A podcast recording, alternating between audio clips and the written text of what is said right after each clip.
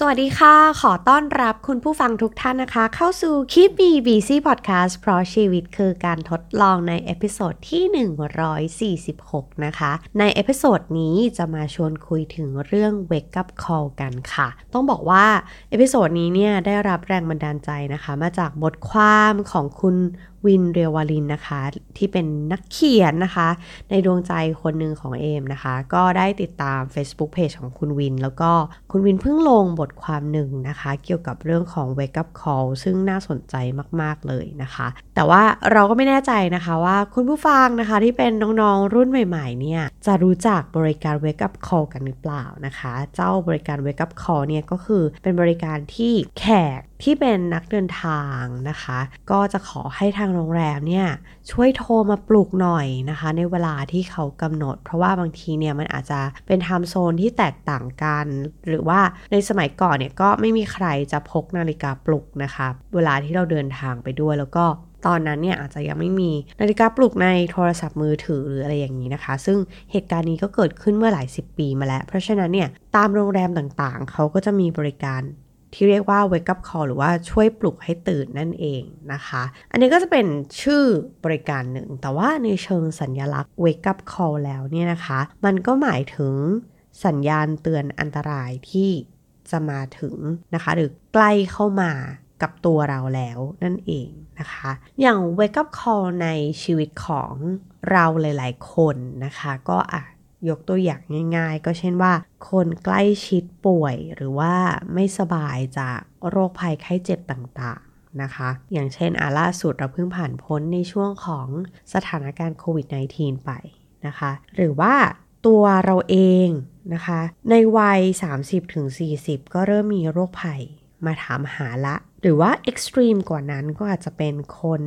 ใกล้ตัวหรือว่าคนในครอบครัวเนี่ยจากไป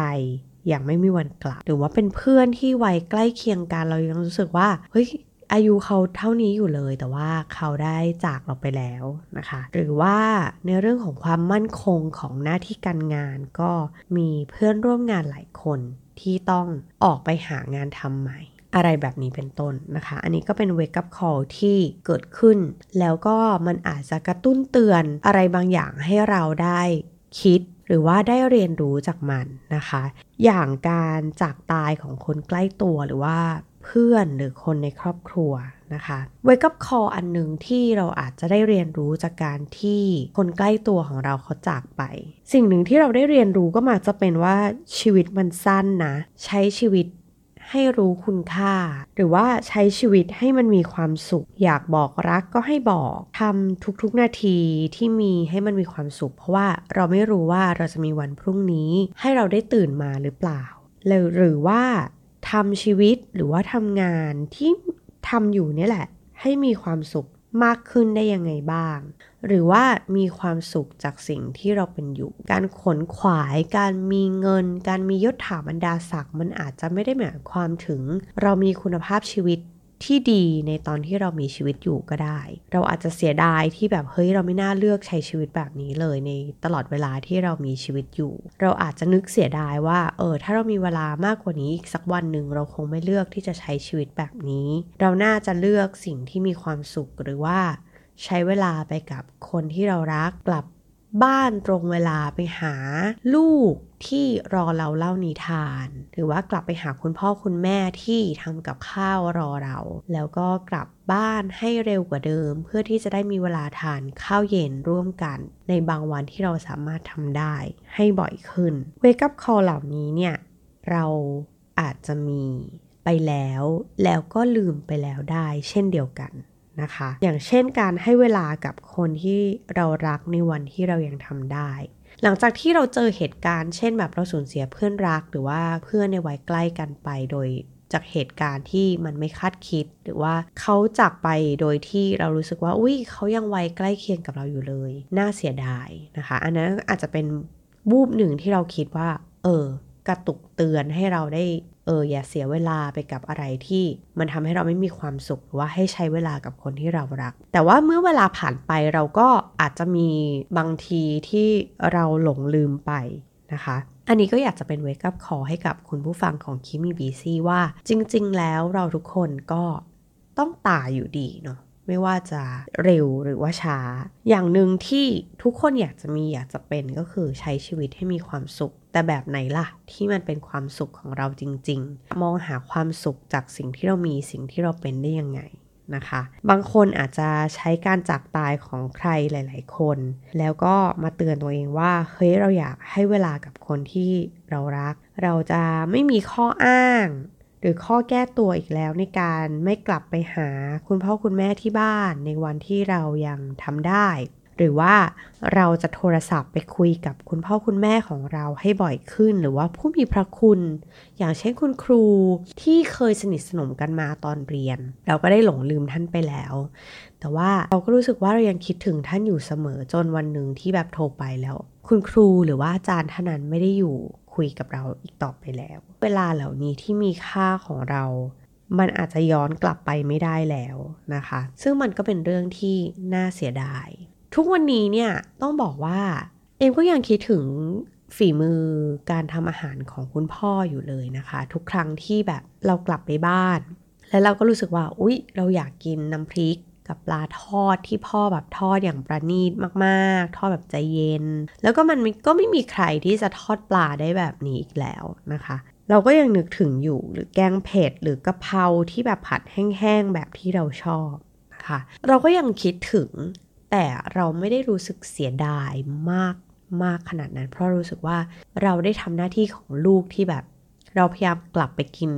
ข้าวฝีมือเขาให้บ่อยที่สุด เท่าที่เราจะทำได้ แล้วก็ยังนึกดีใจที่ว่าในช่วงเวลาที่คุณพ่อมีชีวิตอยู่เนี่ย เราอะยังมีโอกาสได้บอกรักเขาบ่อยๆ บ่อยเท่าที่แบบเราอยากจะบ่อยได้นะคะ มันก็มีช่วงวัยหนึ่งที่เรารู้สึกว่าเราเป็นวัยรุ่นแล้วเราก็ห่างห่างคุณพ่อไปด้วยความเขินหรือว่าอะไรสักอย่างที่จะแสดงความรักออกมานะคะ แต่ว่าอาจจะด้วยความโชคดีมั้งที่แบบเราได้ ออไปปฏิบัติธรรมอะไรอย่างเงี้ยแล้วก็มีคนมาคอยกระตุ้นเตือนเราว่า เออ ถ้าอยากจะบอกรักคนใกล้ตัวหรือว่าคุณพ่อคุณแม่เนี่ยก็ให้บอกไปเลย เพราะว่าเราไม่รู้ว่าเราจะมีโอกาสบอกรักได้นานแค่ไหนนะคะ เราก็ไม่รู้ว่าคุณพ่อหรือคุณแม่หรือตัวเราจะอยู่ได้นานกว่ากัน เราก็เลยเออโอเคอันนี้ก็เหมือนเป็น wake up call อย่างหนึ่งที่บอกว่าจงทำอะไรก็ตามที่เรารู้สึกว่าเราอยากทำแล้วก็ทำเลยไม่ต้องลังเลนะคะ เราก็เลยไม่ลังเลที่จะบอกรักคุณพ่อคุณแม่ ซึ่งเราก็บอกรักทุกวันทุกครั้งที่เราโทรไปนะคะ หรือว่าเรากอดพ่อทุกครั้งที่เราเจอ เราก็รู้สึกว่าเราเต็มอิ่มแล้วกับแบบตรงนั้น ซึ่งมันก็ไม่ทำให้เราแบบเออรู้สึกเสียดายเท่าไหร่ เรารู้สึกว่าเราเต็มที่กับ สิ่งที่เราอยากทำแล้วนะคะ อันนี้ก็เลยจะบอกว่าบ้านเราครอบครัวเราเป็นสายเอเชียนก็อาจจะไม่ได้แบบ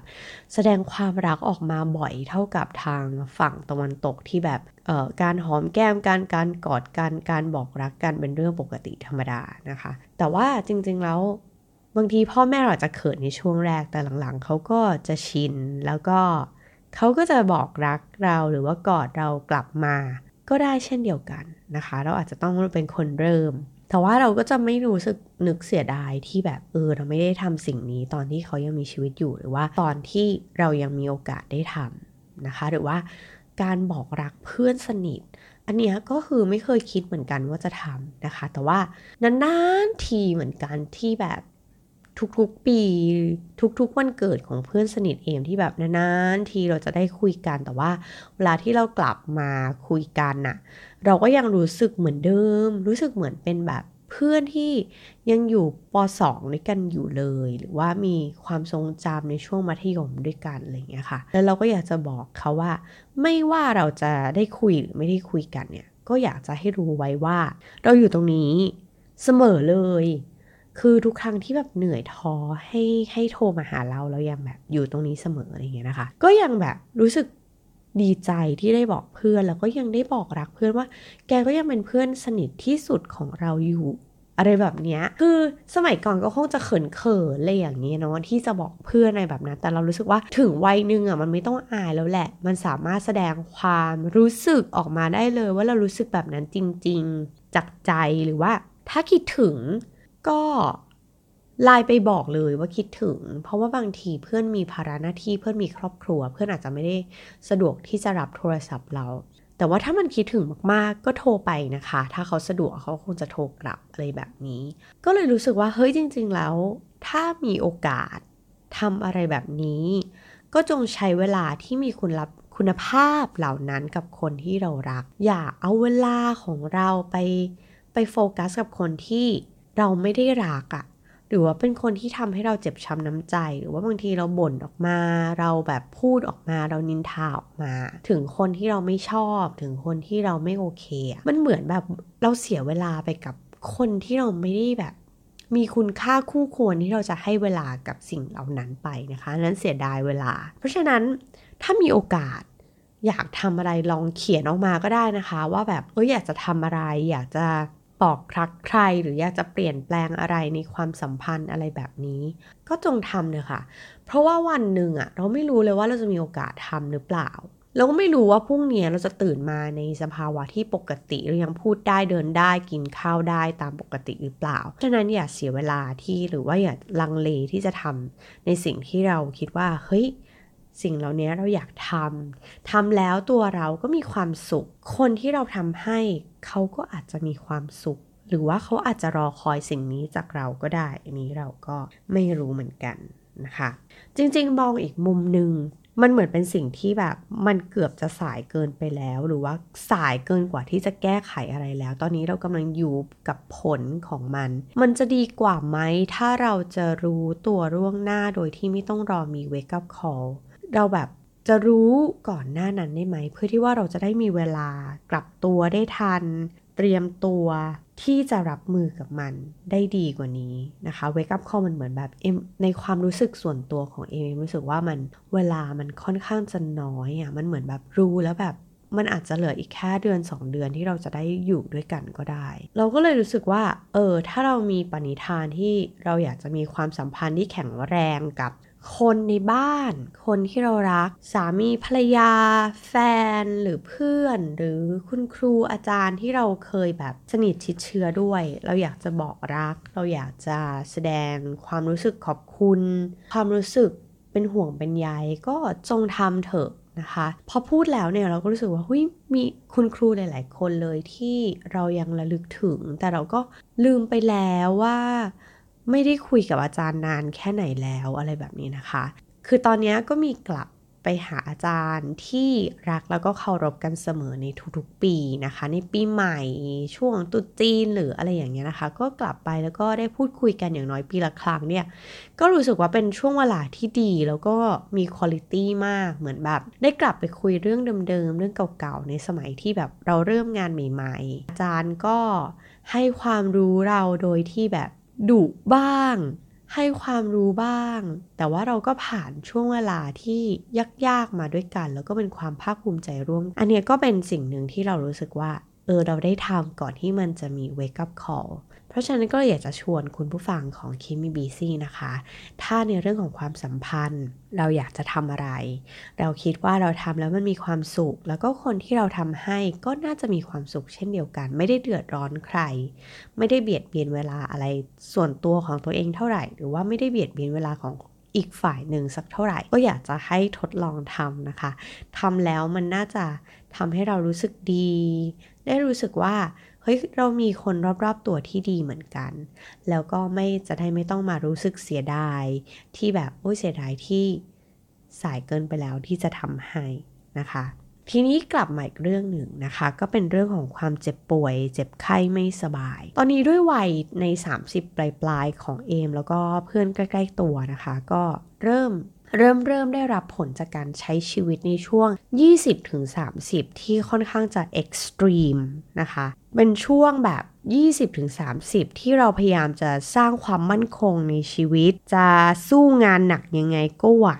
ด้วยความที่ร่างกายยังหนุ่มสาว เรายังเด็กอยู่แข็งแรง เราอดนอนได้ เราไม่พักก็ได้ เราจะเครียดเท่าไหร่ก็ได้ เราไม่ balance ชีวิตยังไงก็ได้ ในช่วง 20-30 ยังโอเคอยู่ แต่ว่าพอหลัง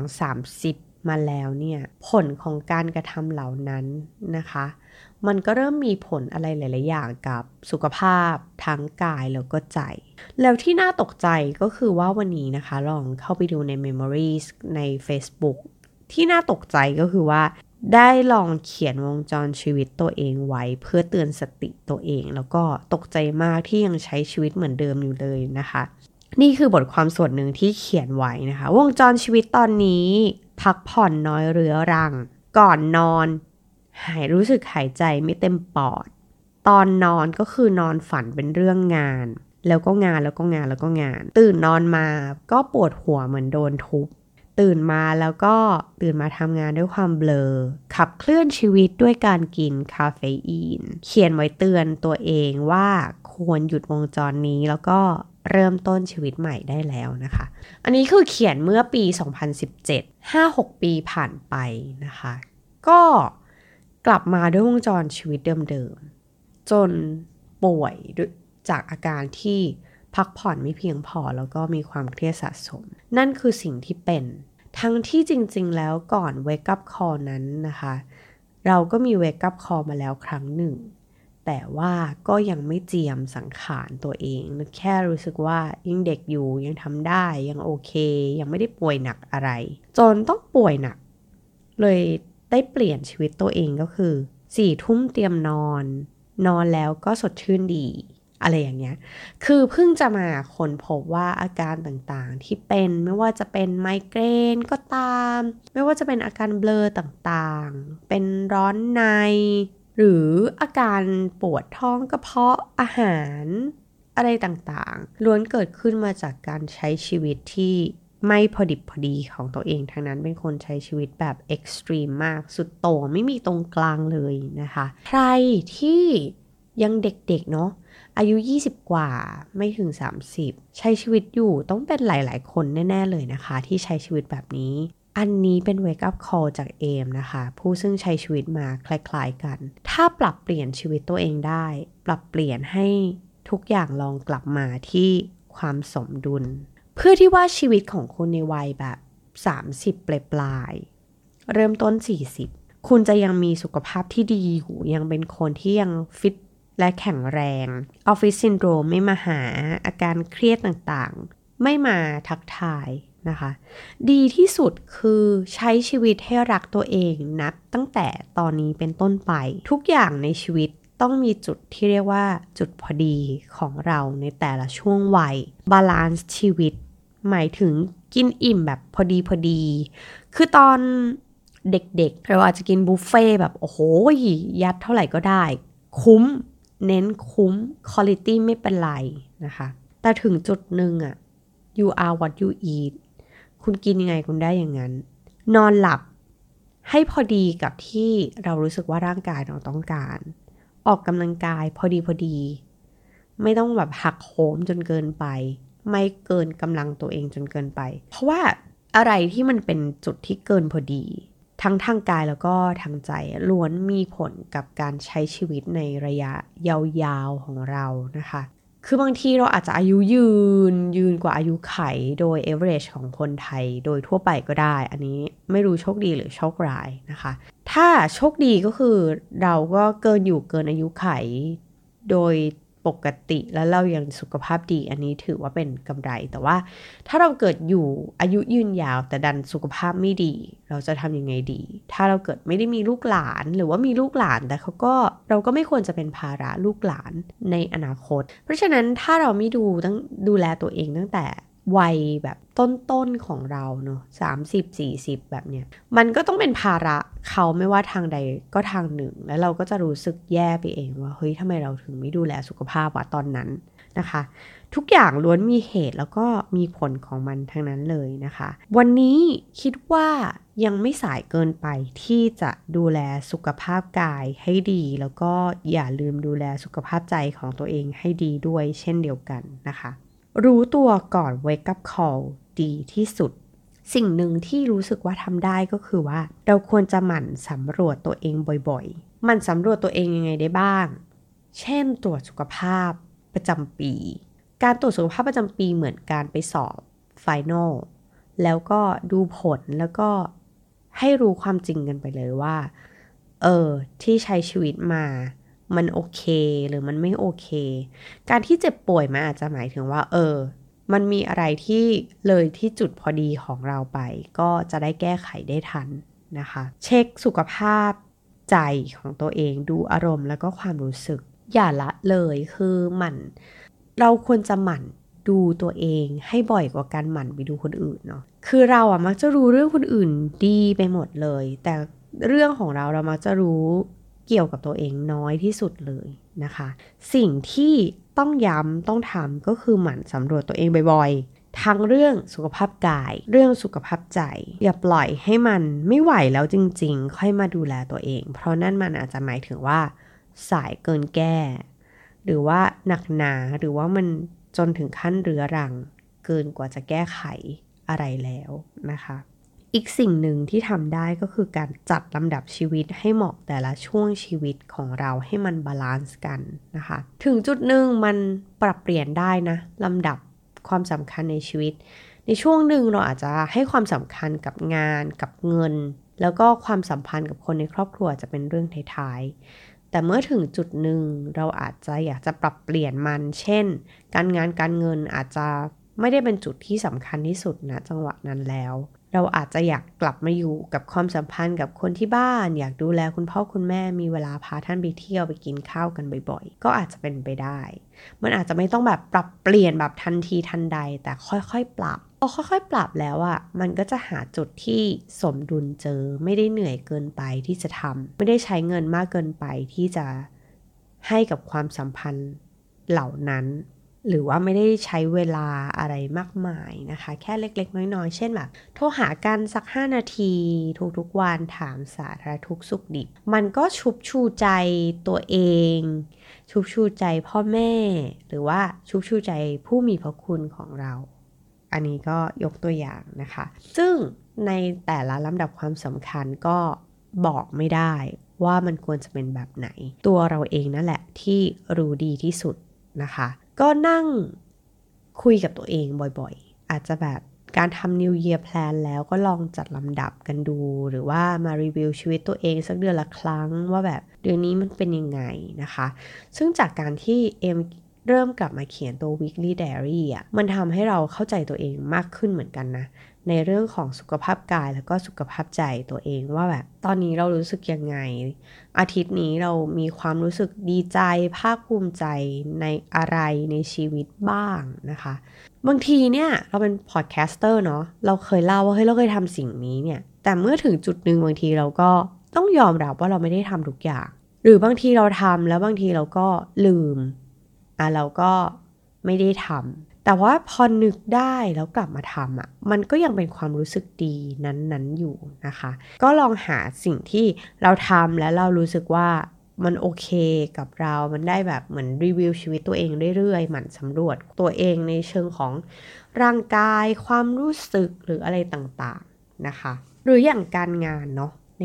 ในส่วนของหน้าที่การงาน จริง ๆ แล้วต้องบอกว่ามันไม่มีงานอะไรที่มั่นคงจริง ๆ อีกแล้วแหละมันไม่เหมือนงานของพ่อแม่เราในสมัยก่อนๆที่แบบเขาสามารถอยู่ได้จนเกษียณอายุ หรือว่าอยู่ได้จนถึงอายุ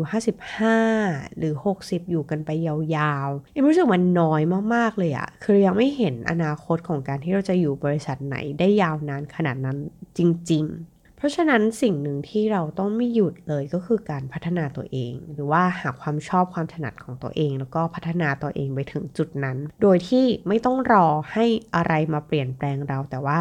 ตัวเราเองนี่แหละเป็นคนเปลี่ยนแปลงตัวเอง พัฒนาตัวเองโดยที่ไม่ต้องรอให้สิ่งแวดล้อมข้างนอกมาเป็นคนบังคับ หรือมาเปลี่ยนเรา แต่ว่าเราเปลี่ยนตัวเองนะคะ อันนี้ก็เป็นสิ่งหนึ่งที่เราได้เรียนรู้จากสถานการณ์ที่เกิดขึ้นแล้วมันแบบ ค่อนข้างจะผันผวนไม่ว่าจะเป็นเศรษฐกิจ หรือว่าสถานการณ์ที่เราผ่านผ่านมาเช่นโควิด -19 ที่แบบทุกอย่างมันเปลี่ยนจากหน้ามือเป็นหลังมือ จากดีเป็นไม่ดี จากไม่ดีกลายเป็นดีอะไรอย่างเงี้ยนะคะ ก็มันเลยทำให้เรารู้สึกว่าเฮ้ยความมั่นคงในชีวิตของเราจริง ๆ มันแทบจะไม่มีเลยด้วยซ้ำแต่ว่าเราต้องสร้างมันขึ้นมา แล้วก็ไม่หยุดที่จะเรียนรู้กับการงานของเรานะคะ สิ่งหนึ่งที่ได้เรียนรู้เนาะจาก wake up call ใน episode นี้ที่เราคุยกันนั่นก็คือว่าอะไรที่ตึงเกินไปก็ให้หย่อนลงมาบ้าง อะไรที่หย่อนไปก็ให้หาจุดที่มันตึงกำลังพอดี หาจุดที่พอดีพอดีกับตัวเองค่ะ ให้เจอ แล้วก็เพื่อที่ว่าเราจะได้ไม่ต้องพาตัวเองไปในถึงจุดที่ว่าเฮ้ยมันเป็น wake up call แล้วมันไม่ไหวแล้วมันแบบ มันอันตรายแล้วนะ มันใกล้ขีดจำกัดนั้นแล้ว มันแบบถึงจุดอันตรายนั้นๆแล้วนะคะ อย่าพาตัวเองไปถึงจุดนั้นเลย อย่างน้อยอะ่ะเราได้รู้ก่อนไว้กับคอสักนิดก็ยังดี เพื่อที่เราจะได้มีเวลา มีกำลังเงิน มีการเต็มตัวที่แบบเออจะได้ปรับเปลี่ยนตัวเองทัน เหมือนเราได้มีโอกาสเตรียมตัวก่อนที่มันจะแบบ จนถึงขีดอันตราย ทั้งในเรื่องของสุขภาพ ในเรื่องของความสัมพันธ์ ในเรื่องของการงานการเงินทุกอย่างนะคะ ก็อันนี้ก็เป็นเรื่องที่มาชวนกระตุ้นความคิดละกันนะคะ บางทีบางเรื่องเราไม่ได้ใส่ใจ เราก็อาจจะไม่ได้ใส่ใจมันจริง ๆ จนแบบละเลยไป แต่ว่า ถ้าเราได้ให้เวลาให้โอกาสตัวเองในการสำรวจตัวเองบ้าง หมั่นดูตัวเองบ่อยๆ มันก็อาจจะทำให้เราเห็นจุดที่หลงลืมไปนะคะ ตัวอย่างที่เอ็มเล่าให้ฟัง เช่น คนใกล้ๆตัวอย่างครูหรืออาจารย์ที่เคยสอนเราอันเนี้ยพอเราพูดออกไปแล้วรู้สึกว่า เอ้ย เรายังนึกถึงอาจารย์ที่สอนเราสมัยมัธยมอยู่เลย เรายังอยากกลับไปคุยกับอาจารย์อยู่เลย ซึ่ง อันนี้คือสิ่งที่เฮ้ยเราเราจะทำเราจะไลน์หาอาจารย์ เราจะโทรหาอาจารย์ แล้วก็ไปคุยกับท่านบ้างอะไรเงี้ยนะคะ ก็น่าจะชุบชูใจตัวเอง แล้วก็ชุบชูใจอาจารย์ที่แบบไม่ได้คุยกันนานอะไรแบบนี้นะคะ ก็เลยหวังว่า episode นี้เนี่ยจะช่วยให้คุณผู้ฟังไม่ได้พาตัวเองไปถึงจุดที่เป็น wake up call ในแต่ละด้านของชีวิตนะคะ อะไรที่เรารู้ตัวก่อนได้ ก็ทำเถอะอย่าปล่อยให้มันสายเกินแก้ อย่าปล่อยให้มันสายเกินไปนะคะ ก็หวังว่า episode นี้นะคะ จะเป็นประโยชน์กับคุณผู้ฟังของ Keep Me Busy แล้วก็ฟังแล้วชอบไม่ชอบยังไงนะคะ ก็สามารถมาพูดคุยกันได้นะคะ ในทุกช่องทางของ The Infinity หรือว่า มาพูดคุยกันนะคะใน direct message ของ Keep Me Busy Facebook Page นะคะ ก็ดีใจมากช่วงนี้ก็มีแฟนๆ รายการนะคะ เข้ามาพูดคุยกัน แล้วก็มา feedback แล้วก็มาแนะนำอะไรดีๆ หลาย ๆ อย่างเลยนะคะ ก็ต้องขอบพระคุณมากๆเลยนะคะ แล้วก็พบกันใหม่ episode หน้า episode นี้ลาไปแล้ว สวัสดีค่ะ